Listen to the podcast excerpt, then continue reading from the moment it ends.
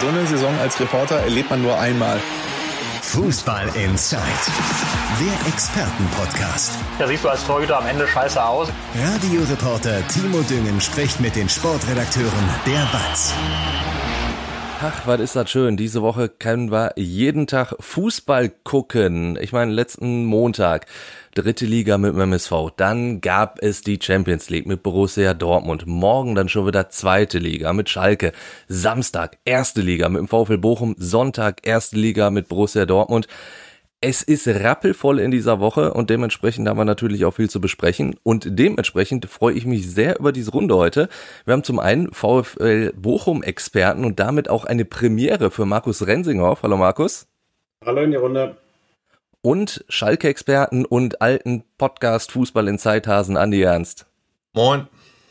Bevor wir drei allerdings loslegen, würde ich mit dem Kollegen Sebastian Wessling anfangen wollen, der leider nicht dabei ist, weil er gerade im Flieger aus Istanbul zurück nach Hause fliegt. Aber er hat mir vorher dann noch was rübergeschickt und berichtet so ein bisschen von seinen Eindrücken und seiner Analyse zum Spiel von Borussia Dortmund bei Besiktas Istanbul. Hallo vom Flughafen Sabia Gökçen in Istanbul, wo ich jetzt gerade sitze und auf meinen Rückflug warte. Und dann kann ich natürlich die Gelegenheit nutzen und ein wenig über dieses Spiel sprechen, was ich da gestern erlebt habe in Istanbul im Stadion von Besiktas. Wunderbar am Bosporus gelegen, also ganz, ganz schönes Stadion in schöner Location, wirklich schön gebaut auch. Also das ist ein echter Schmuckkasten, kann ich jedem nur empfehlen, das sich mal anzugucken. Ähm, Atmosphäre, die war auch überragend, damit möchte ich gerne anfangen, weil das hat uns wirklich am Anfang schwer beeindruckt. Es war unfassbar laut. Es war ja noch nicht mal voll besetzt. Es gehen knapp über 40.000 Menschen rein in das Stadion. Es war offiziell die Hälfte da. Ähm, sah allerdings nicht so aus, als seien da noch 20 Plätze frei. Und es hörte sich vor allem nicht so an, als seien da 20.000 Plätze frei. Also da wurde echt, da wurde die eigene Mannschaft wirklich sehr, sehr laut nach vorne geschrien und die, die gegnerische Mannschaft noch lauter ausgepfiffen. Es gab ja mal vor ein paar Jahren eine Geschichte, dass Timo Werner hier vom Platz musste, weil er Kreislaufprobleme bekam. Und man kann das nachempfinden, wenn man das erlebt hat. Es war wirklich wirklich unfassbar laut, wenn da alle pfiffen und pöbelten und schrien und brüllten. Und da war es gut aus Dortmunder Sicht, dass man dem Ganzen äh, noch vor der Halbzeitpause so ein bisschen den Stecker gezogen hat. Das 1-0 durch Jude Bellingham nach 20 Minuten und dann eben das 2-0 durch Erling Haaland in der Nachspielzeit der ersten Halbzeit. Das war sehr, sehr wichtig. Das waren zwei schön herausgespielte Tore. Beim ersten ähm, eine gute Aktion von, von Thomas Meunier, der überhaupt sehr verbessert wirkt gegenüber seiner ersten Saison in Dortmund, die jetzt ziemlich daneben ging. Also er legte den Ball direkt in den Lauf von Bellingham, der nimmt ihn mit der Brust mit, knallt ihn rein. Also das ist echt gut gemacht. Das zweite Tor gehört eigentlich auch zu 80 Prozent Jude Bellingham, wie er da im Strafraum auf der linken Seite Wellington austanzt und dann einfach Erling Holland präzise bedient. Der muss nur noch einschieben. Und also man muss einfach jetzt auch nochmal eine Hymne singen auf Jude Bellingham, finde ich. Das ist unfassbar. Der Junge ist erst 18, das muss man sich immer wieder vor Augen führen.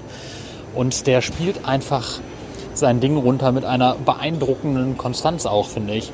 Also der hat ein Tor gemacht, ein weiteres vorbereitet. Er hat von mir äh, die Note 1 bekommen, da kam ich gar nicht dran vorbei. Und ich finde vor allem auch bedruckend, wie angstfrei der auftritt. Auch in so einer Atmosphäre, wie er dann sein Tor macht und wie er dann auch den Fans zeigt, hier schön Finger auf die Lippen legt und sagt, ihr, ihr könnt mir gar nichts, ihr beeindruckt mich nicht, ich mache mein Ding, jetzt seid mal lieber ruhig kann man manche finden das doof, manche finden das provokant. Ich finde es eigentlich ganz cool, wenn man als 18-Jähriger schon diese Traute so mitbringt und sich eben nicht dann von so einer hitzigen Atmosphäre aus der Bahn werfen lässt. Von daher Sonderlob auf jeden Fall für Jude Bellingham. Aber auch der hat nicht verhindern können, dass das Spiel dann irgendwann in der zweiten Halbzeit recht wild, recht zerfahren wurde. Also der BVB hat die Spielkontrolle äh, zwischenzeitlich gehabt, sich nach 20 Minuten erarbeitet gehabt. Anfangs war der BVB beeindruckt von der Atmosphäre, das kann man nicht anders sagen, hat sich dann aber rein gefunden, reingearbeitet, hat das Spiel an sich gerissen, hat es kontrolliert und dann aber auch so ab, ab einer Stunde, wie gesagt, Kontrolle auch wieder so ein bisschen hergegeben. Da, da wurde es dann sehr wild, da wurde es sehr zerfahren, da ging es hin und her, fast wie beim Basketball, sagte Jude Bellingham. Das ist ein ganz passender Vergleich, weil das, der Ball, der wogte wirklich hin und her zwischen den Strafräumen. Und der BVB hat in dieser Phase auch äh, versäumt, noch ein drittes Tor nachzulegen, was wohl endgültig für Ruhe gesorgt hätte. Und ich habe vor dem Spiel habe ich mit Andreas Beck gesprochen der ähm, früher beim VfB und bei TSG Hoffenheim gespielt hat, der auch ehemaliger Nationalspieler. Zwei Jahre allerdings auch bei Besiktas gespielt. Und der hat gesagt, man weiß als Spieler von Besiktas immer, wenn man da spielt, man braucht nur eine einzige Aktion, ein Tor zum Beispiel, um das Stadion wieder so richtig aufzuwecken, damit alles explodiert. Ja, und genauso ist das gekommen. Ähm, dieses Tor fiel, dann wurde es richtig laut. Aber dieses Tor fiel eben erst in der Nachspielzeit.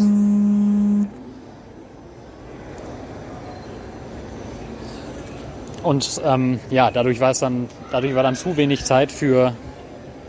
Entschuldigung, jetzt war ich hier gerade kurz abgelenkt. Ich mache mal transparent für die Hörer. Hier kam gerade ein Anruf auf dem Handy rein, den muss ich eben wegdrücken, deswegen stottere ich so komisch rum. Jetzt geht es weiter. Also die, dieser Anschlusstreffer, der kam ein bisschen zu spät. Deswegen ähm, ja, konnte, äh, konnte, wurde es nicht mehr ganz so schlimm für die BVB, musste noch zwei, drei bange Minuten überstehen in der Nachspielzeit, aber dann war dieser erste Sieg unter Dach und Fach, dieser erste wirklich wichtige Sieg. Ja, und ähm, damit ein gelungener Auftakt in der Champions League, drei Punkte geholt, einen ersten Schritt in Richtung Achtelfinale gemacht, also sportlich voll im Soll. Und jetzt müssen wir leider natürlich noch mal kurz über das Nicht-Sportliche sprechen, ähm, nämlich das Trikot, das ja nach wie vor für ein bisschen Aufregung sorgt oder für einige Aufregung sorgt in Fankreisen. Ähm, vielleicht einmal die, also es wurde ja gestern enthüllt, dass das neue Cup-Trikot, mit dem der BVB aufläuft. Ähm, ich finde es überhaupt nicht schön, aber äh, Schönheit ist ja Geschmackssache, was viele Fans im Vorfeld gestört hat. Es gab ja eine erste Version, die geleakt wurde. Da stand einfach nur Dortmund als Schriftzug auf der Brust. Es war kein Logo zu sehen, also kein Logo des Clubs. Und dagegen sind die Fans natürlich Sturm gelaufen, haben gesagt, das geht gar nicht, ein Trikot ohne Logo. Der BVB hat darauf reagiert, hat Besserung versprochen. Deswegen ist das Trikot auch noch eben erst jetzt gestern beim Spiel erschienen und nicht schon lange vorher, ähm, weil da eben noch etwas korrigiert werden musste. Die Korrektur sieht jetzt so aus, dass ähm, jetzt BVB 09 auf der Brust steht, das Dortmund, dass ein Logo eingearbeitet ist, ähm, so halb transparent auf der, auf der Brust. Also es ist da, man sieht es, wenn man sich darauf konzentriert, man sieht es aber nicht besonders gut. Da bin ich mal gespannt, wie das angenommen werden wird. Die ersten Reaktionen auf Social Media waren einigermaßen verheerend, also da war wirklich viel Kritik. Jetzt mal gucken, wie die breite Masse es annimmt. Insgesamt muss man sagen, ist dieser Prozess aus Dortmunder Sicht nicht gut gelaufen. Es hätte nie passieren müssen, dass man überhaupt über ein, Logo, über ein Trikot ohne Logo nachgedacht hat, meines Erachtens. Ähm, man hat dann noch versucht zu retten, was zu retten ist. Ist am Ende, glaube ich, sogar dann eine ganz vernünftige Lösung irgendwie rausgekommen. Es gab ja schon mal ein, diese Bergbautrikot, da war das Logo auch nur so halb transparent zu erkennen. Das kam unfassbar gut an bei den Fans, war aber natürlich ein bisschen eine andere Sache, weil dieses Trikot einfach dem Bergbau gewidmet war und weniger den Sponsoren. Ähm, ja, oder dem Ausrüster. Und von daher muss man mal gucken, wie es ankommt. Das äh, der weniger gelungene Aspekt dieser Auswärtsfahrt, aber sportlich natürlich eine sehr, sehr gute, sehr erfolgreiche, sehr ertragreiche Auswärtsreise. Ja, Sightseeing, äh, Sportliches war auch dabei und ganz am Ende Mode. Also das war mal ein Rundumschlag von Sebastian. Damit können wir dann gut rübergehen zum VfL Bochum in die erste Liga. Da haben wir vor, naja, ich sag mal so, zwei Wochen nur drüber gesprochen. Da hatte der VfL drei Spiele rum, drei Punkte auf dem Konto, haben wir gesagt, ist kein überragender Start, aber ein ordentlicher Start für einen Aufsteiger. Jetzt sind es halt schon vier Spiele und nur drei Punkte. Markus, wie würde da jetzt dein Fazit zu diesem Saisonstart ausfallen? Ist der VfL noch im Soll oder ist es dann vielleicht jetzt schon so ein bisschen zu wenig? Nein, er ist schon im Soll. Ich bin da ja immer so ähnlich entspannt, wie der Kollege Thomas Reis es auch ist, der ja dann auch glaubhaft versichert, das ist alles in Ordnung. Klar hätten die gerne gegen Berlin gewonnen, war ja auch drin. Ich weiß nicht, ob ihr das Spiel gesehen habt. Irgendwie wir waren beide auf, aus dem Rückweg, äh, vom, auf dem Rückweg aus Paderborn, glaube ich. Deswegen haben wir es beide nicht gesehen live gefühlt 80 Prozent Ballbesitz. Es waren dann irgendwie 60, aber die Berliner wollten halt wirklich nichts für das Spiel machen. Und man hat sich echt gefragt, wer ist hier der Aufsteiger und wer ist hier der Big City Club? Also das war schon, war schon erschrecklich. Ich meine, dass die Berliner dann in so einem Spiel dann auch noch 3-1 gewinnen und Suat Serda, der Andi Ernst wird sich gerne an ihn erinnern. Oder schade sagen, dass er weg ist. Ähm, dann noch die, die zwei ersten Tore macht, das ist dann schon, ähm, ja, das war schon echt ärgerlich, war auch nicht nötig. Ich meine, dass du jetzt zu den Bayern fährst und da nichts äh, nichts erwartest, das ist klar. Aber es hätten tatsächlich schon äh, mindestens, äh, hätte schon ein Punkt hätte schon mehr sein können. Also mehr haben die Bochumer selber auch nicht erwartet, glaube ich. Jetzt muss man ja auch sagen, klar, die, die Tabelle ist ja jetzt auch noch äh, vollkommen egal und trotzdem steht der VfL überm Strich. Also ich glaube, wenn es am Ende der Saison wäre, dann äh, wären ja alle hoch damit zufrieden. Allerdings, du hast es jetzt auch schon angedeutet, man hat so ein bisschen das Gefühl, dass der VfL in diesen vier Spielen schon verdammt viel Lehrgeld bezahlt hat in der Bundesliga. Ja, das ist leider auch dann erschreckend genau das, was Thomas Reis gesagt hat. Die, die haben ja auch in der zweiten Liga nicht alles hergespielt. Ne, die haben auch da nicht gute Spiele gehabt, aber haben sie gewonnen, weil die Gegner dann halt tatsächlich die Fehler, die die Bochumer auch in der zweiten Liga gemacht haben, nicht so ausgenutzt haben. Und das, das, war das, was, was Thomas Reis immer sofort gesagt hat. Und äh, ne, das ist ja, trifft ja dann nicht nur auf den VfL Bochum zu. Fehler werden in der Bundesliga dann halt anders bestraft. Wenn du dann im ersten Spiel so einen Wout Weghorster hast, der macht so ein Ding da rein. Ne? So, die Zweitligastürmer, vergangene Saison, Die hätten das Ding aus der Entfernung dem Riemann in die Arme oder auf die Tribüne gepült. So ist es dann einfach. Ne? So einfach ist dann manchmal die Erklärung. Ähm, die Bochumer ziehen da ziemlich viel draus, dass die eigentlich nicht, nicht jeweils komplett unterlegen waren, sondern dass sie da schon auf Augen mitgespielt haben. So ein bisschen reden sich das schön, was, was ja auch verständlich ist, weil die als Aufsteiger jetzt auch nicht sagen wollen, wir haben jetzt gar keine Chance. Ähm, aber die hatten in jedem Spiel ihre Chance. Muss man schon ganz klar sagen. Und deswegen sind die eher so ein bisschen, ja, verärgert ist falsch, aber ne, ein bisschen traurig darüber, dass es nicht mehr geworden ist. Ich, ich will da jetzt überhaupt nicht irgendwie äh, negativ über den VfL reden. Allerdings, so wie du das beschreibst, das ist auch das, was man oft hört bei Mannschaften, wo es dann am Ende der Saison, ich meine, da sind wir, wie gesagt, nach vier Spielen noch ganz, ganz weit von entfernt, aber wo es dann am Ende der Saison heißt, ja, mein Gott, eigentlich war so ein Abstieg irgendwie unnötig, weil eigentlich konnten wir anfangs mithalten. Aber trotzdem, dieses, dieses Verhältnis zwischen Aufwand und Ertrag, das muss der VfL ja dann, ja, also schnellstmöglich irgendwie in den Griff bekommen. Und ich meine, du hast es auch schon angesprochen, das fünfte Spiel bei den Bayern, das wird jetzt nicht unbedingt das Spiel sein, wo genau das passieren wird. Genau richtig. Ähm, ja, also die, die Bochumer hatten ja mehr die Hoffnung, dass Berlin so ein bisschen das neue Schalke wird. So, ähm, das ist aber gemein. ja, aber das ist ja das, was, was ja alle dann irgendwie vor Augen haben. Ne? Schalke hat es ja, hat's ja gezeigt, Bremen dann auch, dass es Mannschaften gibt, äh, die tatsächlich, die fangen schlecht an und werden dann immer schlechter. So. Ähm, und die Bochumer äh, wollen das natürlich äh, gerne vermeiden. Hätten ne, natürlich dann jetzt gerne lieber sechs Punkte. Dass sie dann zu den Bayern fahren und da keiner was erwartet und die nur hoffen können, ne, das ist, äh, steht dann nochmal auf einem anderen Papier. Aber äh, ja, also diese, dieser, dieser, dieser Abwärtstrend, diese Negativspirale, in die du sofort kommst, so die führt da jetzt ja auch noch nichts gewonnen haben. Ne? Also Andi hat ja, hat ja auf Schalke hautnah erlebt, man kann es ja manchmal auch nicht erklären. Ne, wenn du jetzt so einen Suat Serda siehst, der dann zwei Tore für Berlin macht. Die Jungs können ja kicken, aber das macht ja was mit den Köpfen, wenn du nur verlierst und wenn du nicht gewinnst. Ich glaube, äh, über die Schalke-Saison, die vergangenen zwei Jahre, da werden sich noch jahrzehntelang ähm, Elogen an Sportwissenschaftlern abarbeiten, wie das passieren konnte, mit so einer Qualität, wie man so in diese Negativspirale geraten konnte. Und egal, mit wem man heute, der daran beteiligt war, spricht, äh, der sagt, guck mich an, ich sag dir ganz ehrlich, hier gab es keinen, der auch nur eine Sekunde irgendwie sich hat hängen lassen. So, du kannst ja. keinem vorwerfen, dass der nicht alles gegeben hat. Nur du gerätst so weit, das stimmt, was du gesagt hast, so tief in diese, in diesen Sumpf, das geht dann einfach nicht mehr. Und Stuart Zerda zum Beispiel, tolles Beispiel. Ich hatte ein paar Interviews mit ihm und so. Das ist echt ein sehr talentierter Junge. Ich, äh, der war auch völlig zu Recht in der Nationalmannschaft. Ähm, er ist einfach nur ein sehr sensibler Spieler gewesen auf Schalke und er ist halt keiner, der, wenn es nicht läuft, deswegen war es für ihn schon ein Schritt nach vorne, dass er in dieser Situation in der Hertha BSC Berlin mal einfach mal einen Doppelback macht. Das wäre ihm auf Schalke so nicht gelungen, weil er quasi auch immer mit untergegangen ist und auch nicht der Typ war, der dann so, ne, weiß ich, Stutz nach unten, Ärmel nach oben äh, ne? und äh, der dann irgendwie alles rausgerissen hätte. Das war so ein Beispiel von vielen. Aber ich äh, sehe schon äh, das, was äh, du als Gefahr meinst, die jetzt dann kommen könnte. Zumal du jetzt in Bayern darfst du halt nicht untergehen. Ne? Das war ja auch auf Schalke so ein Punkt. Äh, du fängst in München an in einer schwierigen Situation und verlierst erstmal 0 zu 8. Und 0 zu 8 ist dann halt schon mal eine richtige Nummer. So, da kommst du halt nicht mehr so richtig raus. Du kannst in München verlieren, das ist ja dieser alte Spruch so, wenn man da 3-1 verliert, 4-1 verliert, alles gut, fährt man nach Hause, sagt, äh, mein Gott, die haben auch in Barcelona 3-0 gewonnen. Wenn du aber 0 zu 8 verlierst, so wie Schalke vor einem Jahr, das drückt dich halt richtig nach unten. Aber ich sage, so eine Saison wie mit Schalke ist unvergleichbar. Also Bochum wird auf jeden Fall mehr als 16 Punkte holen. Da bin ich mir noch relativ sicher.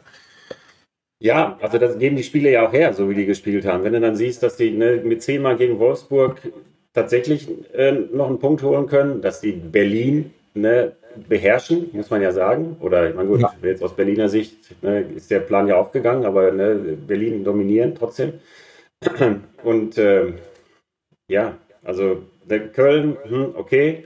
Ne, aber auch da, also das ist ja, ist ja dann der Punkt. Die Kölner machen ja die Tore nicht. Ne, mit Manuel Riemann nochmal gesprochen, dem Bochumer Torwart, der sagt, Sag mir erstmal, wie viele Chancen die hatten. Okay, mh, hatten sie nicht, weil die schießen noch einmal aufs Tor und keinen halten muss ich. So. Und wenn wir einen machen, dann sieht das Spiel anders aus. Das meine ich einerseits mit, ne, die versuchen sich so ein bisschen schön zu reden, aber andererseits stimmt es dann auch anteilig, weil ja, die sind schon präsent, die sind schon da. Ne? So, und das, ich meine, kommen wir dann wieder zu den Bayern, da läuft es ja hinaus. Habt ihr übrigens gehört, die Bayern doch im Wiesentrikot? Obwohl es keine Wiesen gibt. Erinnert so ein bisschen an so ein Schalke-Trikot, habe ich mal gesehen. Schön dunkles Grün. Oh, oh je, oh je. also im Gelsenkirchengrün. Ja, so. Ja. Obwohl das die Bayern natürlich nicht zugeben würden. Da ist hier was mit Tradition draufgestickt und so. Also ähm, auf jeden Fall, ähm, ja, natürlich würden die, würde, würde Reis sich kaputt freuen, würden die Bochumer sich, sich freuen, wenn sie da entsprechend dann was mitnehmen würden. Ne? Aber ich habe auch vorhin überlegt, was macht das dann mit den, mit den, mit den Bochumern, wenn die tatsächlich in Bayern gewinnen? Ne? Also hilft denen das über die Saison gesehen? Tatsächlich. Ich, ich würde mir da keine Hoffnung machen als einer, der äh, mit dem VfL, ich habe äh, dem Timo gerade äh, auch schon erzählt, wir könnten alleine über die Geschichten, die ich äh, erlebt habe mit dem VfL Bochum in München, die beim Olympiastadion anfingen, äh, mit Geschichten darüber könnte ich äh, unser ganzes Haus tapezieren, ähm, aber keine davon hat auch nur in irgendeinem Ansatz mit einem Sieg zu tun. Es waren immer Niederlagen und eine war höher als die andere und selbst als Schalke-Reporter habe ich mir, habe ich einmal hat Schalke gewonnen also ich habe einmal über einen Schalker Sieg dort berichtet. Das war dieses DFB-Pokal-Halbfinale unter Felix Magath, als sie hinterher den Pokal noch gewonnen haben. Ansonsten habe ich auch wirklich 0 zu 5, 1 zu 5, 0 zu 8. Aber auch Bochum hat halt keine besonders guten Erfahrungen gemacht und ähm, es spricht halt auch echt wenig, wenig bis nichts dafür. Also mein Dieses Gott. Spiel, was, was du da gerade berichtest, wo Schalke in München gewonnen hat, das war übrigens das allererste Mal, dass ich für die Bayern in einem Pokal-Halbfinale war, weil der MSV Duisburg ja schon feststand als Pokalfinalist und ich natürlich gedacht habe, wenn die Bayern ins Finale kommen, spielt der MSV europäisch. So, und okay. dann kommt Schalke ins Pokalfinale und haut den MSV 5-0 weg. Das auch nur so als kleine Anekdote. Also das ist wir so Markus, ab. Ja, Markus ist ja zum ersten Mal hier. Das ist bei uns immer so. Äh, früher oder später geraten Timo und ich in einen Dialog und erzählen von früher. Äh, dann müssen wir uns selber immer zwingen, äh, das, das dann nicht fortzusetzen. Nein, wir können ja aktuell tatsächlich äh, äh zum VfL Bochum und dem Spiel am Samstag zurückkommen. Äh, ich ich habe es vorhin äh, auch geschrieben, äh, der Reis hat in der, in der PK und hat auch in der Woche beim Training immer wieder gesagt, dass er daran glaubt, dass er da vorangeht. Und ähm, er hat dann, das mündete vorhin in einer Formulierung, ähm, wie war es? Ich muss, ich versuche richtig zu zitieren. Ähm, sein Team müsse die Überraschung hinauf, heraufbeschwören. Mhm, dachte ja. ich, okay. Ähm, ja, ich meine, klar, nochmal, auch da hat er recht, man kann ihm ja nicht widersprechen. Die Bayern haben, gewinnen selten alle Heimspiele und es gibt immer mal wieder Überraschungen. Jetzt die Kölner ja auch schon. Als die Bayern gegen Köln 2-0 führen, da lehnst du dich ja auf der Couch zurück und sagst, okay, jetzt kriegen sie fünf. So, und dann steht es plötzlich 2-2. Ne? So, dass, dass die Bayern in Normalform an einem Tag, wo die halt nicht vielleicht alle auf der Wiesen abgestürzt sind, ne, was ja auch jetzt dieses Jahr nicht passieren kann. Ne, und wenn die nicht in Lederhosen spielen, ähm, gegen jeden Gegner Europas ne, die bessere Mannschaft und die erfolgreiche Mannschaft sind, gar keine Frage. Aber jetzt mal ehrlich, Jungs, dieses, dieses eine Spiel, 90 Minuten, dem Gegner echt wehtun, auf den Sack gehen, da muss man doch dran glauben, oder? Ich meine, sonst der hat da, da, da sollte man dran glauben. Also Absolut. Äh, ich meine, du hast schon recht. Die haben immer so ein Spiel, was sie mal zu Hause 2 zu 3 gegen Mainz 05 oder 1 zu 2 gegen Augsburg oder so. Das haben die immer drin. Ich erinnere mich an das Spiel so gegen Eintracht Frankfurt. Bayern gegen Eintracht Frankfurt. Das Spiel ist auch 0 zu 0 ausgegangen. Torschussverhältnis war, glaube ich, 52 zu 1 oder so. Ja. Das war das Spiel mit den meisten Torschüssen, glaube ich, seit Beginn der Aufzeichnungen damals. Ist ja ähnlich wie bei der EM Spanien gegen äh, Schweden. Genau. Ne? So. so. ein Ding haben die halt drin. Das haben die halt von, äh, wenn du jetzt 17 Heimspiele in der Bundesliga, dann 5 in der Champions League, zwei noch im DFB-Pokal meinetwegen, dann hast du 24 Heimspiele von denen, das haben die aber nur eins von 24. Und vielleicht erwischst du das. Das weiß man ja, ja nicht, ne? Da muss dein eigener Torwart wächst über sich hinaus. Das kann Manuel Riemann kann ja, ist auch einer, der mal so ein Spiel entscheiden kann. Der ist auch, glaube ich, bei vielen auch unterm Radar. Ich ja. weiß nicht, wie ihr den wahrnehmt, aber ich sehe den tatsächlich als fußballerisch, als einen der mit Besten auch in der Bundesliga. Und äh, so von, von dem, was er dann auch noch mit Spieleröffnung kann und halten. Also ja, er hat sich, ich finde, er hat sich jetzt auch ähm, ein bisschen eingegroovt im Vergleich zu, ich glaube, er hatte eine Saison vor drei Jahren, da hat er es ein bisschen übertrieben und hat mit seiner Rumspielerei äh, auch mal schön so ein paar Gegentore verursacht, weil er sich da so ein bisschen überschätzt hat. Äh, das war ein weniger. Kollegen Riemann hat gut getan, dass eine Zeit lang keine Zuschauer da waren. So, genau. Ja. Absolut, absolut. Ja, weil er Äh, konnte das sich ja auch- über seine Vorderleute konzentrieren. Da musste er sich Das- mit Andi Ernst, der ihn von der Tribüne angebrüllt hat. Absolut. Wir haben Ja. das, wir haben das oft diskutiert äh, Ja. hier in, in diesem Podcast, äh, dass glaube ich keine Mannschaft so sehr von äh, den Geisterspielen profitiert hat wie der VfL Bochum und keine Mannschaft ähm, äh, die Zuschauer so sehr vermisst hat wie Schalke 04. Also auch sehr interessant. Ne? Schalke verliert jedes Spiel ohne Zuschauer, Bochum gewinnt jedes Spiel ohne Zuschauer. Jetzt sind wieder Zuschauer da, jetzt gewinnt Schalke wieder und Bochum verliert wieder. Das hat natürlich auch mit der Liga zu tun, das weiß ich auch, aber ist ja doch ganz interessant. Aber um auf Das Manuel Riemann zu tun. ja, auch das. auch das. Äh, aber auch Manu Riemann, ich finde ihn auch super und äh, seit er sich wirklich ähm, offenbar zusammengerissen hat und weiß, äh, wann er, wann es geeignet ist, den Ball vernünftig zu spielen und nicht riskant, äh, das ist echt toll. Also ich finde ihn echt super und man merkt ihm auch an, äh, der ist einer, der der ganzen Mannschaft in der Bundesliga halt gut tut, so, ne, weil er geht voran und dem ist, glaube ich, auch wirklich scheißegal, ob er jetzt nach München fährt oder äh, nach Große Aspach oder so.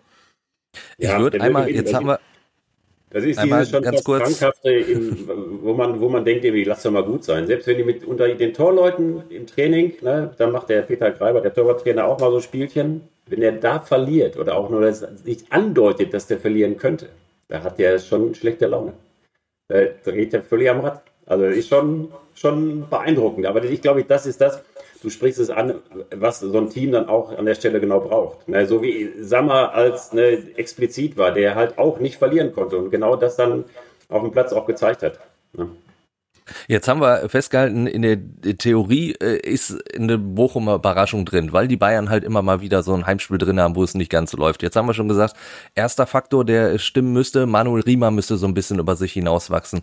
Wie sollte denn sonst der VfL in diese Partie gehen? Gehst du da mutig drauf, spielst direkt nach vorne und, und läufst Gefahr, dass direkt ja du in, in Konter läufst, was natürlich dann in, in der Allianz Arena äh, schon fast, da würden alle sagen, Leute, seid ihr denn bekloppt? Ihr könnt euch doch nicht auswärts äh, auskontern lassen. Oder, oder probierst es erstmal hinten drin zu stehen, dann äh, flankt aber einmal ähm, Kimmich den Ball rein und Kopfball Lewandowski, liegst du auch 1-0 hinten. Also wie würdet ihr das Spiel angehen? Also schon böse, muss man schon sagen. Also ne, die Bayern, die kennen es ja nicht anders. Kennen eigentlich nur Gegner oder viele Gegner, die stellen sich hinten rein. Es gibt auch viele Gegner, die dann irgendwie nicht mitspielen wollen. So, also die Situation, auch dass für den Gegner das Spiel gegen die Bayern immer das Besondere ist, das kennen die Bayern. Trotzdem glaube ich, kannst du so einem Müller, kannst du so einem Gnabry, so einem Sané, kannst du echt auf die Eier gehen. Wenn du den halt immer festhältst, wenn du den immer umtrittst, wenn du ne, tatsächlich das, was erlaubt ist, dann auch machst. So, ne, einfach mal, ja, vielleicht ein bisschen länger liegen bleiben, richtig nerven. Ne, so. Ähm, da, damit kommst du nicht über 90 Minuten, aber das ist, ist mal so eine Basis tatsächlich, ne, dass, du, dass du denen zeigst, ja, ich sehe dich zwar jede Woche und ich weiß, dass du gut kicken kannst, aber das ist mir heute egal. So. Ne? Und da, die haben ja Jungs, ich meine, so ein Zoller, so ein Polter, also der, da freue ich mich schon drauf, wenn Polter und Süle, die zwei Mittelgebirge aufeinander Oh prallen. ja. Ne, so. Und andererseits wäre mal schön zu sehen, wer ist jetzt wirklich der Schnellere, Holtmann oder Davis. Ne? Weil die beiden betteln sich da ja gerade drum. Ähm, also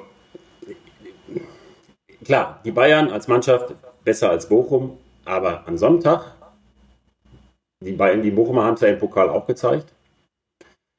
Das geht. Und ich glaube, wenn du, du musst ein Spiel als Pokalspiel angehen. So. Ja, du sprichst das Pokalspiel an, äh, das war Oktober Vor zwei 2019, Jahren. glaube ich, ne? Als Ja. wir 1-0 führten und dann irgendwie echt so, so wenige Sekunden Verschluss das Ding noch abgegeben haben. Ja. Ja. Da war die Bochumer stolz drauf, dass sie Lewandowski zu Null gehalten haben. Ich bin gespannt, ob ihnen das wieder gelingt. Dann, wenn, wir würden sie ja eine Serie brechen. Ich glaube, Genau, Lewandowski wäre hat, das 13. Heimspiel in Folge mit Lewandowski-Tor. Ne? So, Genau. Ja. Gespannt, ob er dann auch ein T-Shirt anhat. Ja. Nein, also die, so tickt der Reis und, so wird er die Jungs aufs Feld schicken äh, und das können die eigentlich auch, äh, dass sie mitspielen. Also die sich hinten reinstellen und darauf warten, wann fällt das erste Gegentor, das werden die nicht tun. Ne? Also da, da, so will der Reis das auch nicht sehen.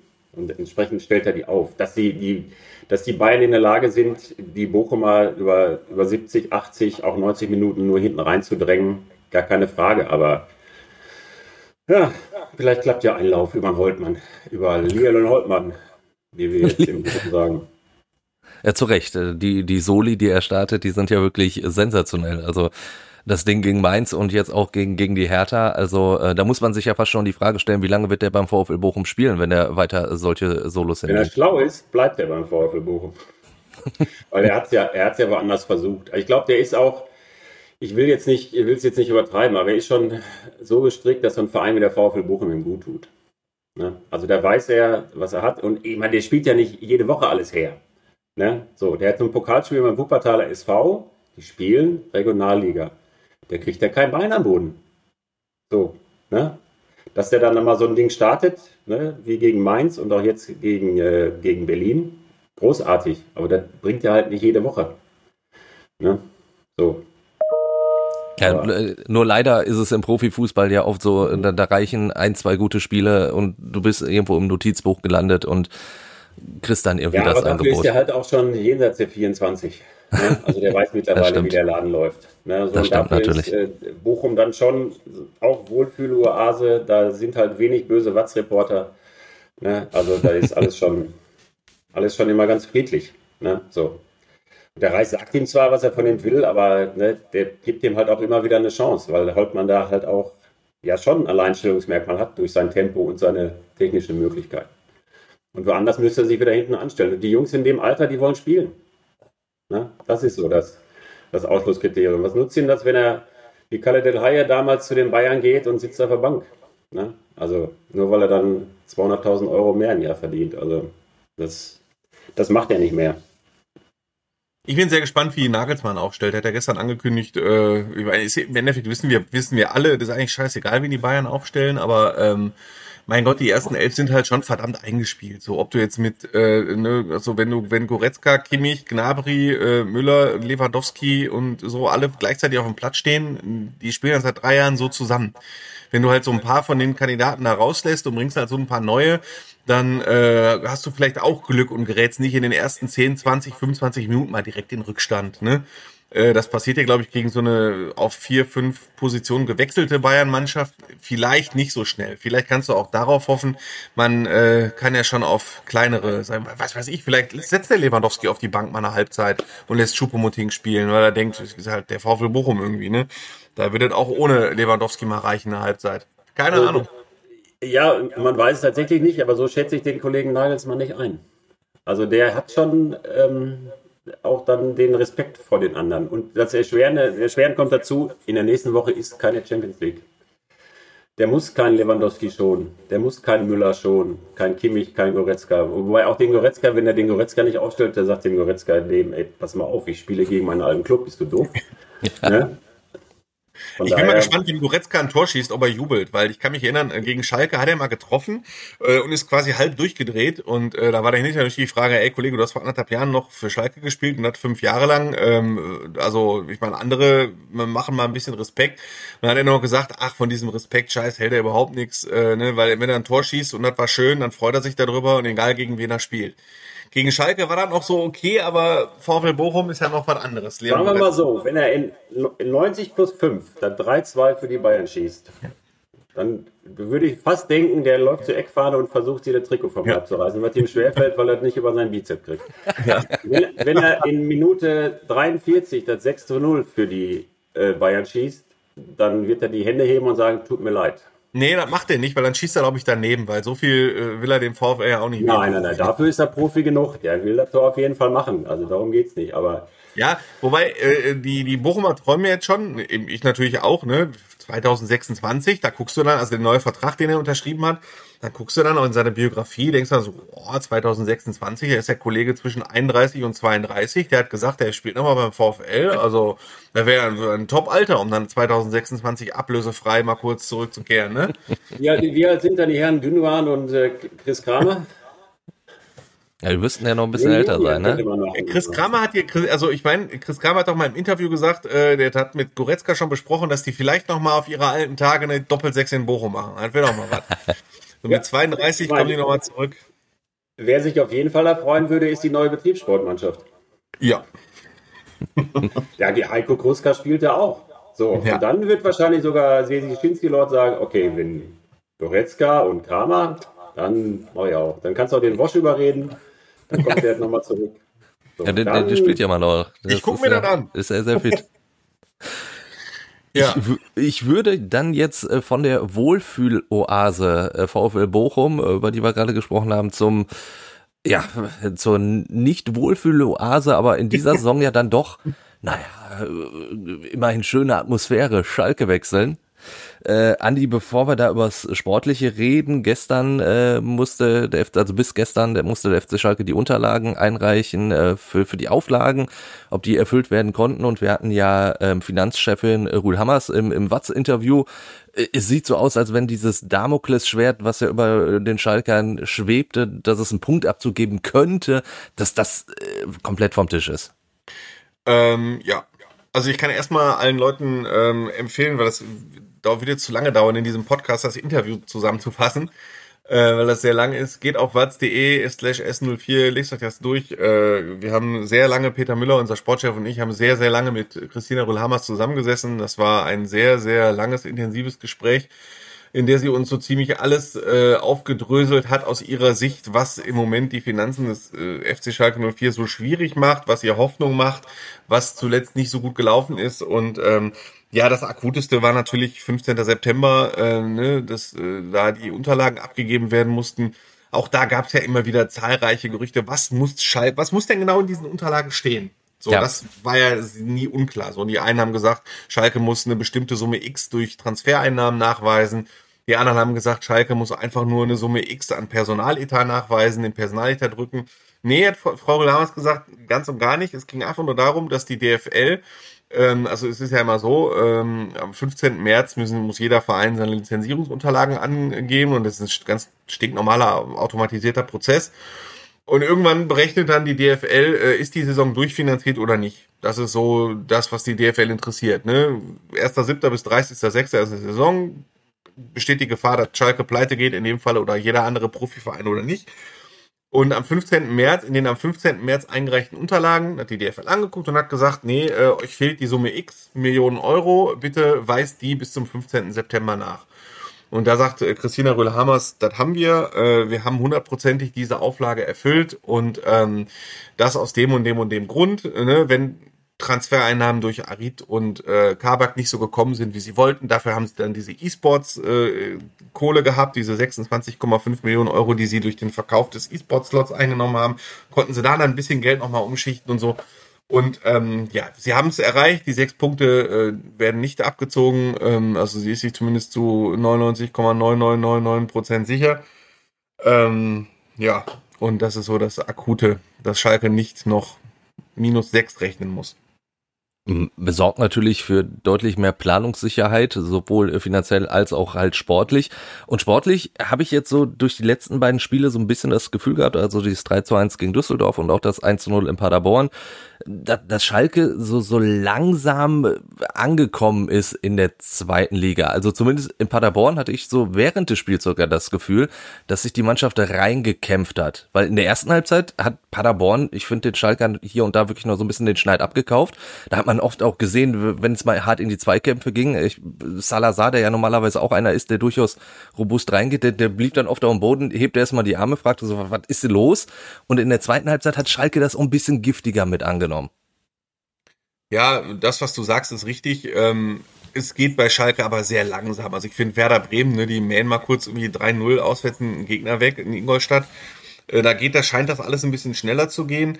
Die Siege, die Schalke hatte, jetzt die beiden, ähm, waren so okay, aber waren auch noch sehr, also das waren sehr knappe äh, Siege, die auch so nicht hätten zustande kommen können, wenn Ralf Fährmann in entscheidenden Situationen kurz vor Schluss nicht einen Ausgleich jeweils verhindert hätte und so. Und ähm, es waren sehr knappe Spiele, aber was stimmt, ähm, es ist schon ein leichter Aufwärtstrend erkennbar und äh, da haben wir auch in der PK drüber gesprochen, ob es nicht vielleicht doch gut war, ähm, dass Schalke diese Reise in Regensburg gekriegt hat, diese 1 zu 4 Rutsche.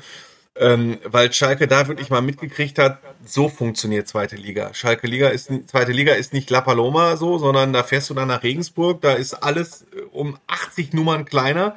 Ja. Äh, der VfB Bochum kennt das, ne? Regensburg ist einfach alles äh, viele Ebenen kleiner, sagte auch Christina Rühl-Hamers.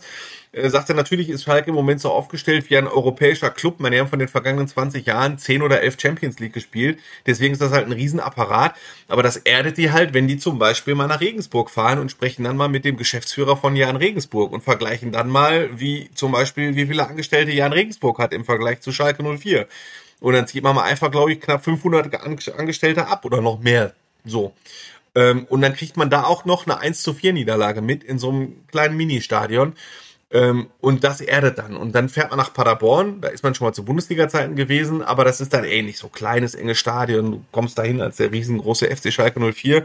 Und da haben die Spieler verstanden, im Gegensatz zum Regensburg-Spiel, dass die halt auch wirklich ähm, den Rasen auch umgraben müssen. Dass das nicht nur eine Mannschaft tut, sondern dass es beide Mannschaften machen müssen, wenn das Spiel so läuft, wie es gelaufen ist. Und das haben sie angenommen. Und in dem Spiel war es relativ einfach. Die Zweikampfbilanz war, glaube ich, am Ende 58, 42 für Schalke. Und äh, sie haben sich durch diese, wie du das auch gesagt hast, gerade zu Beginn der zweiten Hälfte, da haben sie zwei, drei, vier Schlüsselzweikämpfe gewonnen. Ja. Ähm, mutiger geworden, das 1-0 gemacht, durch Terodde, Spiel abgeschlossen und gewonnen. Also ähm, sie wissen jetzt, worauf es in der zweiten Liga ankommt.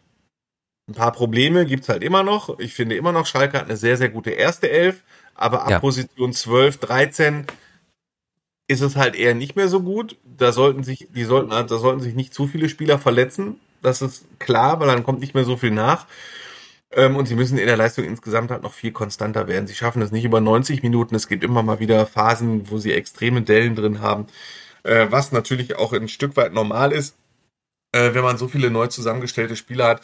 Es ist schon realistisch, was Ruven Schröder jetzt in einem Interview gesagt hat. Ähm, wenn man bis zur Winterpause so rund um Platz 6 steht und auf Schlagdistanz, dass man nicht zu viel Rückstand hat, wäre das für Schalke ein Erfolg und das würde ich sagen, können sie erreichen. Ja, ich meine, der VfL Bochum kann da ja tatsächlich Vorbild sein. Ne? So, auch wenn die Schalker das vielleicht nicht hören wollen. Aber genauso haben die Bochumer ja vergangene Saison gespielt. Und die hatten auch 11, 12, 13 Spieler. Ne? Die waren tatsächlich richtig gut. So. Und dahinter musstest du immer hoffen, der, der dann reinkommt, der hat auch einen guten Tag. So. Und klar, ne, die hatten keine Verletzten, die haben es immer wieder geschafft, nach Niederlagen sofort dann zu gewinnen. So, und Schalke kriegt das ja jetzt, Gramozis und Reis kennen sich ja sehr gut, ne, kriegt das ja vielleicht jetzt auch hin. Ja, und Schalke setzt halt auch total auf den Athletiktrainer, der ja auch beim VfL Bochum gut bekannt ist, genau. Jörn Menger, der hat den VfL fit gemacht. Ja. Und sie hoffen drauf, dass er halt, ich meine, im Schnitt hatte Schalke in den beiden Jahren zuvor äh, zwischen 12 und 14 Verletzten parallel. Quasi äh, zwei Jahre lang komplett durch. Und äh, jetzt sieht's im Moment ganz gut aus. Man sieht das auch in so einer kleinen Personalie. Dominik Drexler verletzt sich kurzfristig, fällt in Paderborn aus. Äh, dann kommt Florian Flick rein und der ist halt auf der Position echt einfach nicht so gut gewesen. Natürlich ja. sagt dann der Trainer hinter, ja, der Flo hat das ganz gut gemacht auf der Position, aber er fällt halt ab. Und der Drexler ist halt so eine Art Stammspieler und äh, im Moment kommt halt so, irgendwann kommt Danny Latzer, der Kapitän, zurück, dann hast du wenigstens mal eine Alternative. Dann kannst du mal einen guten mal rauslassen oder so, ne? Aber ähm, die Achse steht, ne, die Abwehrkette steht. Äh, der Gramozis kann auch im Moment nicht, äh, wie viele Trainer das machen, sagen, äh, bei mir spielen aber nur die Spieler, die zu 100% fit sind. Also die Regel gilt bei Schalke 04 nicht. Ne, Itakura, der zwei Wochen in der Länderspielpause äh, quasi kaum trainiert hat. A, erstens, weil er in Japan war, dann ist er verletzt zurückgekommen, dann hat er ein Training gemacht und es hieß so, oh, vielleicht, ja, der spielt halt 90 Minuten, ne? Und heute sagt er über Dominik Drexler, ja, der ist Mittwoch, hat er schon wieder so Teile des Mannschaftstrainings gemacht und äh, ich kann dir jetzt schon sagen, wenn der Daumen hoch macht, dann spielt er am Freitagabend, damit, weil er halt keinen anderen hat oder keinen, der gleichwertig gut spielt. Dann lieber ein Drexler mit 75 Prozent als ein Florian Flick mit 100 Prozent auf der Position. Ja, aber auch das ist halt die zweite Liga. Ne? Da hast du nicht, da brauchst du ja auch nicht ne, 24 gleichwertige Spieler, ne? sondern das ist klar. Nur auf ne? Schalke, auf Schalke ist er war halt der Schaden in den vergangenen beiden Jahren so groß, dass man irgendwie immer damit rechnet, äh, dass so viele Spieler parallel ausfallen. Im Moment ist es ja ein absoluter Segen. Sprich mal mit irgendwelchen Schalke-Fans und Segen, dass nur drei Spieler verletzt sind. Die da können musste erst, und, musste erst der Physio vom VfL Bochum kommen, um Schalke 04 zu retten. so, so ist es. Das ist die Lage, ja. Genau. Das ist die Lage. Was, was mir ein auch. Sehr netter Mann. Der hatte, die haben aber auch gute Ideen. Und das, was der eingeführt hat beim VfL Bochum, das machen die immer noch. Ne? So. Also diese Tests, die die da vor jedem Training machen, wie gut die dann drauf sind und so, das scheint da wirklich zu helfen. Also kann man nicht anders sagen. Was mir auch so ein bisschen in, in Paderborn äh, zum Teil, also vor allen Dingen auch in der ersten Halbzeit gefehlt hat, war so ein bisschen die, die, die so, so, eine, so eine Spielkultur, sag ich mal. Ich hatte das Gefühl, Dimitrios Gramotzes äh, war da auch nicht mit zufrieden, was die Schalker äh, da abgeliefert haben. Vor allen Dingen, weil du hattest ja über die Außen, hättest du Platz gehabt. Also Chulinov und, und Ovejan, die standen oft sehr, sehr blank, bloß da hast du noch nicht diese Diagonal Pässe dann gehabt. Das hat sich dann auch irgendwie erst in der zweiten Halbzeit entwickelt. Also da musste man dann auch nochmal nachstellen. Ist das so, dass, dass es einfach noch nicht so drin ist? Ist das die Idee, die die Gramotzes hast? Hast du das Gefühl, Andi? Ja, es ist äh, vieles natürlich noch nicht drin, weil sich die Mannschaft finden muss. Ähm, wobei auch das äh, auch nur die halbe Wahrheit ist. Ähm, ich meine, der Großteil dieser ersten elf stand schon am 13. Juni beim Trainingsauftakt und der Herr Gramotzes hat vom ersten Testspiel an, auch wenn es nur gegen den Sechst- oder Siebtligisten war, hat er zum Beispiel ähm, von den jetzigen, von der jetzigen Stammelf waren sechs oder sieben Spieler schon da am 13. Juni, am ersten Trainingstag und die hat er so satt in jedem Testspiel seitdem in der Startelf gehabt und hat die mindestens eine Halbzeit spielen lassen. Das ist jetzt mittlerweile über drei Monate her. Die können sich seit über drei Monaten einspielen. Also dieses, der Kader ist jetzt komplett umgebaut, ist auch so die halbe Wahrheit. Natürlich kamen so Spieler wie Itakura, Salazar oder so, die kamen während der Saison oder auch Drexler, aber gerade Terodde und Bülter und äh, Ciao, Fährmann, Kaminski, Palsson, äh, Ovejan, die waren alle schon von Anfang an da. Aber nichtsdestotrotz ähm, suchen sie halt noch ein bisschen nach ihrer Idee, wie sie das mit Ball machen. Ja. Ähm, ihre einzige Idee, und das weiß, wissen natürlich auch die Gegner, ist es, sie haben einen äh, super starken linken Außenverteidiger in der Ovejan, das haben wir auch schon vor einer Woche besprochen, Timo, der ja. Ovejan, das ist kein Zweitliga-Verteidiger. Nee. Das ist völlig klar, dass sie den geholt haben, das ist schon irre. Ähm, und der kann schon, der macht, schlägt schon geile Standards und äh, auch so geile Flanken. Das ist schon echt cool. Äh, und die beiden vorne im Sturm harmonieren besser, als Schalke das so vorhergesehen hatte. Ähm, das äh, hat Gramozis dann auch mal so, äh, so betont, indem er gesagt hat, der Gegner weiß halt nicht, äh, auf wen er sich da konzentrieren soll. Du kannst nicht deine Kraft auf beide setzen. Äh, konzentrierst du dich voll auf Bülter, um die tiefen Läufe von Bülter zu verhindern, hast du halt früher oder später mal einen Terrorde im 1 gegen 1 im Strafraum das geht schon mal ins Auge. Konzentrierst du dich irgendwie mehr auf, äh, auf, auf Terodde, hat Bülter halt mehr Platz und der kann halt auch die Bude treffen. So, das ist, das kann der auch schon relativ gut. Ich habe, glaube ich, in dieser Saison bisher 14 Pflichtspieltore, davon hat sieben Terodde und äh, vier oder fünf hat Bülter.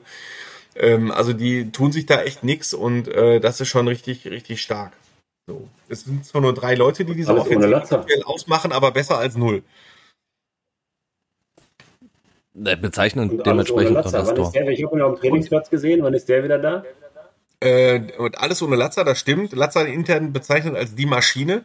Ähm, am Anfang wurde gesagt, äh, kann bis zu vier Monate dauern. Jetzt sind, glaube ich, sieben Wochen rum und äh, der steht schon fast vor der Rückkehr ins Mannschaftstraining weil er einfach auch so wild und so heiß ist und äh, das sehen sie auch herbei, nicht nur, weil er halt ein irrer Typ in der Kabine ist, sondern ähm, weil das hat man in der Vorbereitung gesehen, der ist halt sportlich auch ganz wichtig und das gibt der Mannschaft dann halt nochmal viel mehr, wenn Danny Latzer dann auch auf dem Platz steht.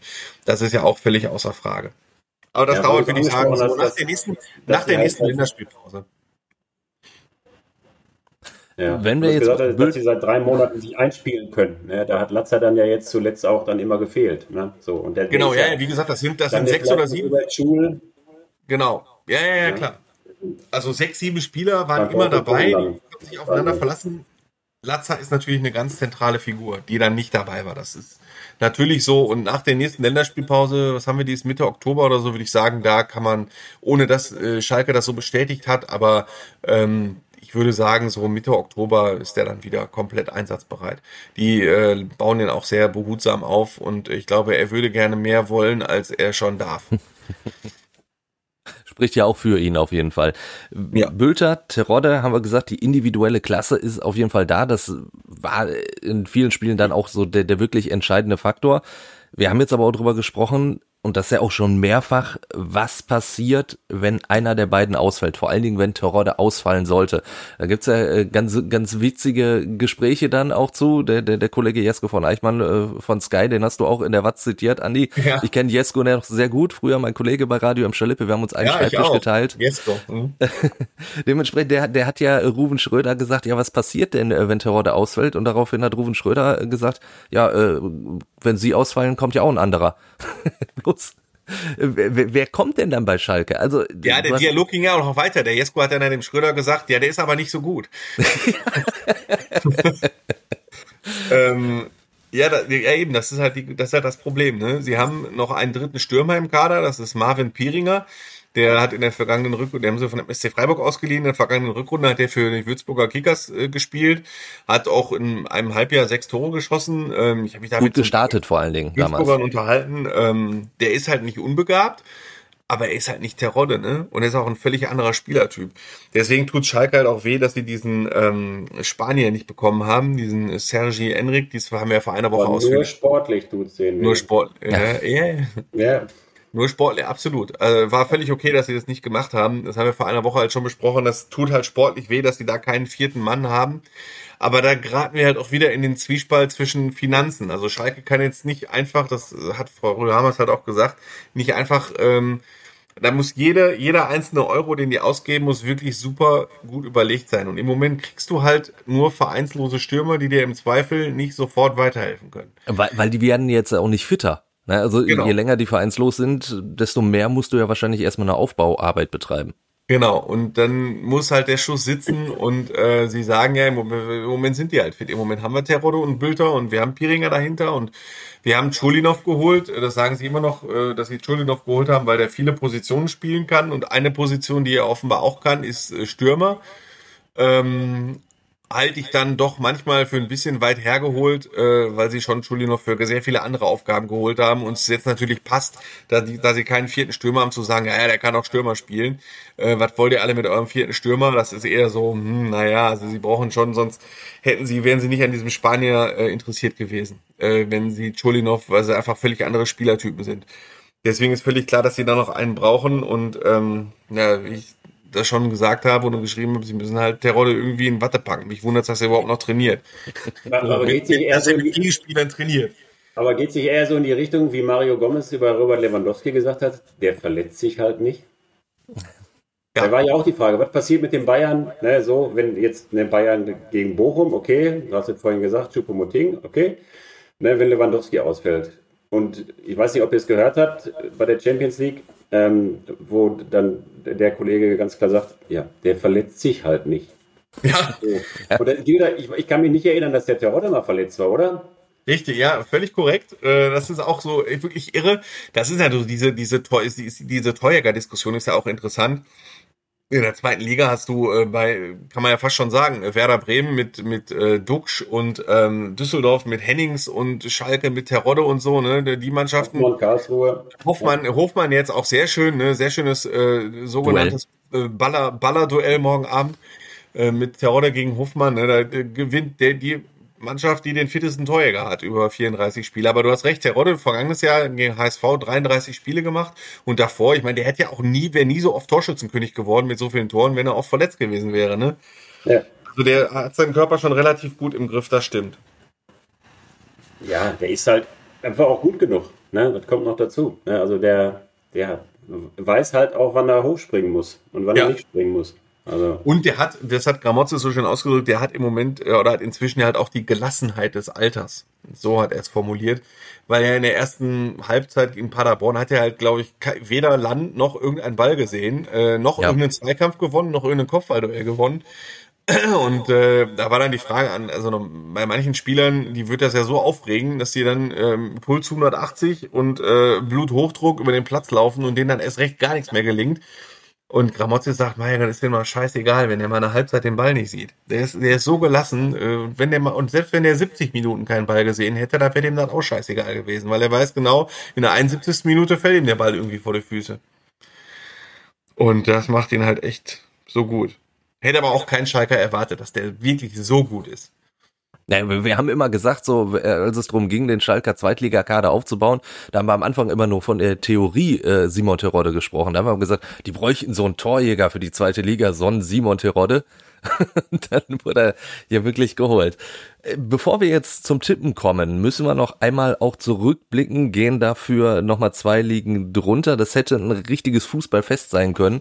Preußen Münster gegen, gegen Rot-Weiß Essen, siebeneinhalbtausend Zuschauer in der Regionalliga Essen gewinnt nach 0-2 Rückstand. Und am Ende spricht leider kaum noch jemand übers Sportliche, weil es dann Ausschreitungen, Randale gab äh, von Essener Seite. Und leider ist es ja so, dass es im Zuge von, von Rot-Weiß Essen jetzt auch keine absolute Neuheit ist. Also das ist schon so ein Problem, woran es in Essen immer schon so ein bisschen krankt. Ja, ist so. Ich habe ich hab die Essener erlebt, als ich in Essen auch gearbeitet habe. Einerseits ist es spektakulär, dass da 10.000 äh, Fans freitagsabends hinlaufen, egal wer kommt. So, aber du kannst da mit dem Kind nicht hingehen. Und das ist dann einfach ne, das, äh, was dann irgendwie dann auch keinen Spaß macht. Und wo ich auch irgendwie dann denke, sowas muss der Verein in den Griff bekommen, tatsächlich. Aber. Und, ja. und es wirkte so, als hätten die Jungs halt äh, zwei Jahre Luft geholt, ne? So zwei Jahre konnten sie nicht und äh, dann suchen sie sich halt so schönes Abendspiel, Flutlicht, Spitzenspiel und es hieß ja auch, da seien ja nicht nur Essener beteiligt gewesen, sondern auch so, da hat man sich mal schön verabredet wieder und das ist echt hässlich. Also wer die Bilder da gesehen hat und man dann auch alles gelesen hat und mit Ordner verletzt und eine Mitarbeiterin und was weiß ich, also alles oder ein Rentner, der die Treppen runtergeschubst worden ist und sowas ist alles sehr hässlich, das gehört sich nicht und das schüttelt man nur mit dem Kopf. Und du hast schon recht, Timo, es ist echt schade, dass dadurch dieser großartige sportliche Erfolg äh, in den äh, Hintergrund rückt. Mal wieder, dass sich Rot-Weiß Essen da selber im Weg steht und ähm, ich weiß nicht, ob die Jungs, die da das alles veranstaltet haben, das dann irgendwie mit drei Tagen Verspätung auch so sehen oder ob die sich nur denken, geil, da haben wir mal richtig einen losgemacht. Ich befürchte, ich befürchte, dass genau das auch, äh, so ist. Dass die jetzt, äh, dass die sich austauschen und immer noch abklatschen und sagen, boah, geil, guck mal, was wir hier äh, da schön losgetreten haben und dass sie nicht sagen, boah, haben wir unsere, toll, unsere Mannschaft toll unterstützt und dafür geholfen, dass wir da 3-2 gewonnen haben und Tabellenführer sind. Das ist ich ja auch dann. Ich befürchte, dass genau das der Fall ist, Andi. Ich meine, das haben wir ja auch äh, mit, miterlebt äh, nach dem Schalke Abstieg, wie es dann nach dem Bielefeld-Spiel abgelaufen ist. Auch da ging ja durchaus in den sozialen Netzwerken äh, Sprachnachrichten rum, wo die Leute sich dafür gefeiert haben, dass sie die Schalker Spieler da angegriffen haben. Äh, also absolutes Nullverständnis. Schade, dass wir in so einem schönen Fußball-Podcast darüber sprechen müssen aber es ist dann halt auch wirklich etwas, worum man dann, was man auch ansprechen muss. Jetzt gehen wir aber endlich wieder zum Sportlichen und äh, gucken zu, äh, kommen zu unseren Tipps natürlich und, und, und starten dann mit dem Spiel, wo wir schon echt äh, ja lange drüber gesprochen haben. Der VfL Bochum bei den Bayern. Markus, da würde ich natürlich erst als allererstes deinen Tipp hören wollen. Ja, gibt ein souveränes 1 zu 1. Andi, was sagt dein VfL-Herz? Ähm, ja, ich habe ja schon immer gesagt, ich werde in, diesem, in dieser Saison im Tippspiel total schlecht aussehen, weil äh, meine, mein Credo, seitdem äh, ich Grundschüler bin, ist immer gewesen, ich tippe nie gegen den VfL Bochum. Das werde ich also auch jetzt nicht tun. Und äh, tippe ähm, Note Riemann 1, äh, Ergebnis 0 zu 1, also 1-0 für Bochum in Bayern. Ui. Ja, dann, dann, dann muss ich ja fast den Spielverderber spielen. Und, äh, also ich, ich befürchte, äh, das gibt ein, ein 1 zu 4 aus Bochumer Sicht. Also ich, ich kann mir nicht vorstellen, dass die Bayern sich da irgendwie eine du Blöße geben. Bist echt eine Pfeife, Timo. Ja, ich, ich, ich hoffe es doch anders. Aber immerhin ein, ein Tor traue ich dem VfL da auch zu. Was kriegst du zurück, wenn gleich der MSV getippt werden muss? Ja. Ja gut, das, das dauert ja noch, bis wir in der dritten Liga angekommen sind. Äh, ja, erste Liga noch. Aber nicht vergessen. Äh, Bo, der, der BVB gegen Union Berlin. Auch ein schönes Spiel. Andi. Sehr schönes Spiel, aber trotzdem so Dortmund, glaube ich, ziemlich glatt mit 3-0 durch. Weil Union oh. Berlin spielt jetzt Europa heute Abend und äh, die sind, glaube ich, komplett im Taumel. Und äh, Dortmund hat äh, Dienstagabend gespielt, also die können sich da schön zwei Tage länger erholen und äh, Union Berlin muss dann wieder schön auswärts fahren und so. Das, äh, ich glaube, diese Doppelbelastung, die Dortmund jetzt seit Jahren kennt, äh, kennt Union Berlin gar nicht und deswegen satt 3-0. Markus, dein Tipp? Ja. Einer meiner Lieblingsspieler bei Union Berlin. So, könnt ihr raten. Nein, Max Kruse. So, der wird den Dortmund schön einschenken. 2-1 für Union. Oh, ich, ich, ich also ein, ein äh, Berliner Sieg, den sehe ich nicht, aber ich glaube auch Dortmund wird sich sehr, sehr schwer tun. Das wird wieder so ein typisches Spiel sein und ich tippe da auf ein 2 zu 2. Dann gehen wir in die zweite Liga. Schalke gegen den KSC. Da würde ich einfach mal anfangen. Ich, ich erwarte auch, wie es Dimitrios Gramotzes auch in der Pressekonferenz angekündigt hat, ein Geduldsspiel und tippe auf ein 1 zu 0 für Schalke. Also ich sag, äh, wenn du schon zwei Torjäger hast, so wie Hofmann und, ähm, und Terodde, äh, Torjäger garantieren Tore und Schalke schießt eins mehr, also 3 zu 2. Also wenn du schon so Torjäger hast wie Terodde und Hofmann, ne? Dann wird das aber mal so ein klares 0 zu 0. ja, auch das würde mich nicht wundern. das stimmt. Der voll. Schalke ist aber die einzige Mannschaft in dieser aktuellen Zweitligasaison, die bisher in jedem Spiel ein Tor geschossen hat. Ja, aber so wie Lewandowski nicht gegen Bochum trifft. Das stimmt. Kann, kann passieren. Ja, so. Dann, ja, dann muss ich ja jetzt aufpassen. Dritte Liga der MSV Duisburg gegen Eintracht Braunschweig. Andi, dann hau raus. 0 zu 1. Ja, aber Ach, äh, Timo, jetzt ja ehrlich, deine Zebras sind aber wieder schön unten im Tabellenkeller angekommen, ne? Ja, leider. Also ich meine, das ist ja faszinierend. Du hast sowohl in Duisburg als auch zum Beispiel Kaiserslautern, haben sich auch viel vorgenommen, die sind auch wieder da unten drin. Also offenbar hatte das durchaus auch letzte Saison schon Gründe. Das war jetzt nicht so reiner Zufall. Beim MSV, dieses Spiel jetzt bei Türkgücü München, ich habe es nicht so schlecht gesehen wie viele andere. Da wurde jetzt richtig wieder draufgehauen. Da hat der MSV die Chancen nicht gemacht und äh, dann ist es halt so, auch in der dritten Liga, die alte Fußballerweisheit, wenn du vorne die Dinger nicht machst, dann kassierst du am Ende hinten eins. Aber das hat natürlich auch teilweise mit Unvermögen zu tun gehabt, dass du vorne die Dinger nicht gemacht hast. Also momentan ist der MSV echt auch äh, trotz des Siegs gegen Würzburg wieder in so einer Abwärtsspirale, wo dann auch so, so ein bisschen die Körpersprache schon wieder nicht funktioniert, wo, wo auch Abläufe nicht funktionieren. Ja, du, ich, und die, die Spiele gegen Würzburg, äh, die Siege gegen Würzburg und Havelse werden quasi qua Tabellenbild auch genau. etwas relativiert.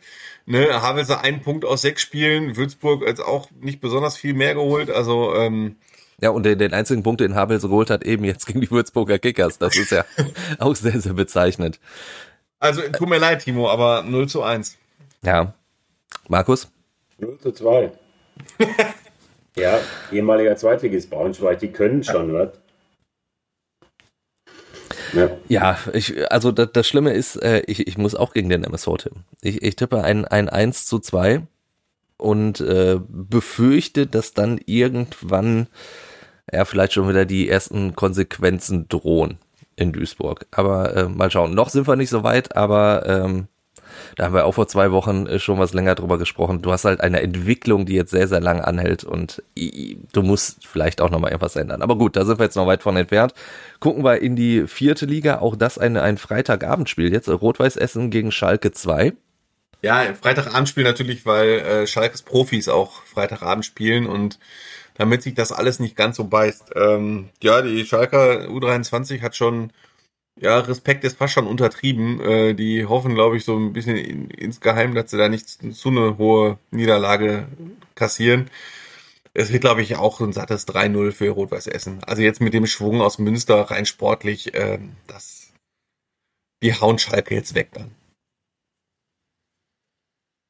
Markus? Wenn die sonst keinen hauen, also ich meine, ne? also das ist ja, deswegen werden, werden die Spiele ja auch parallel angesetzt worden sein, ne? dass die genau.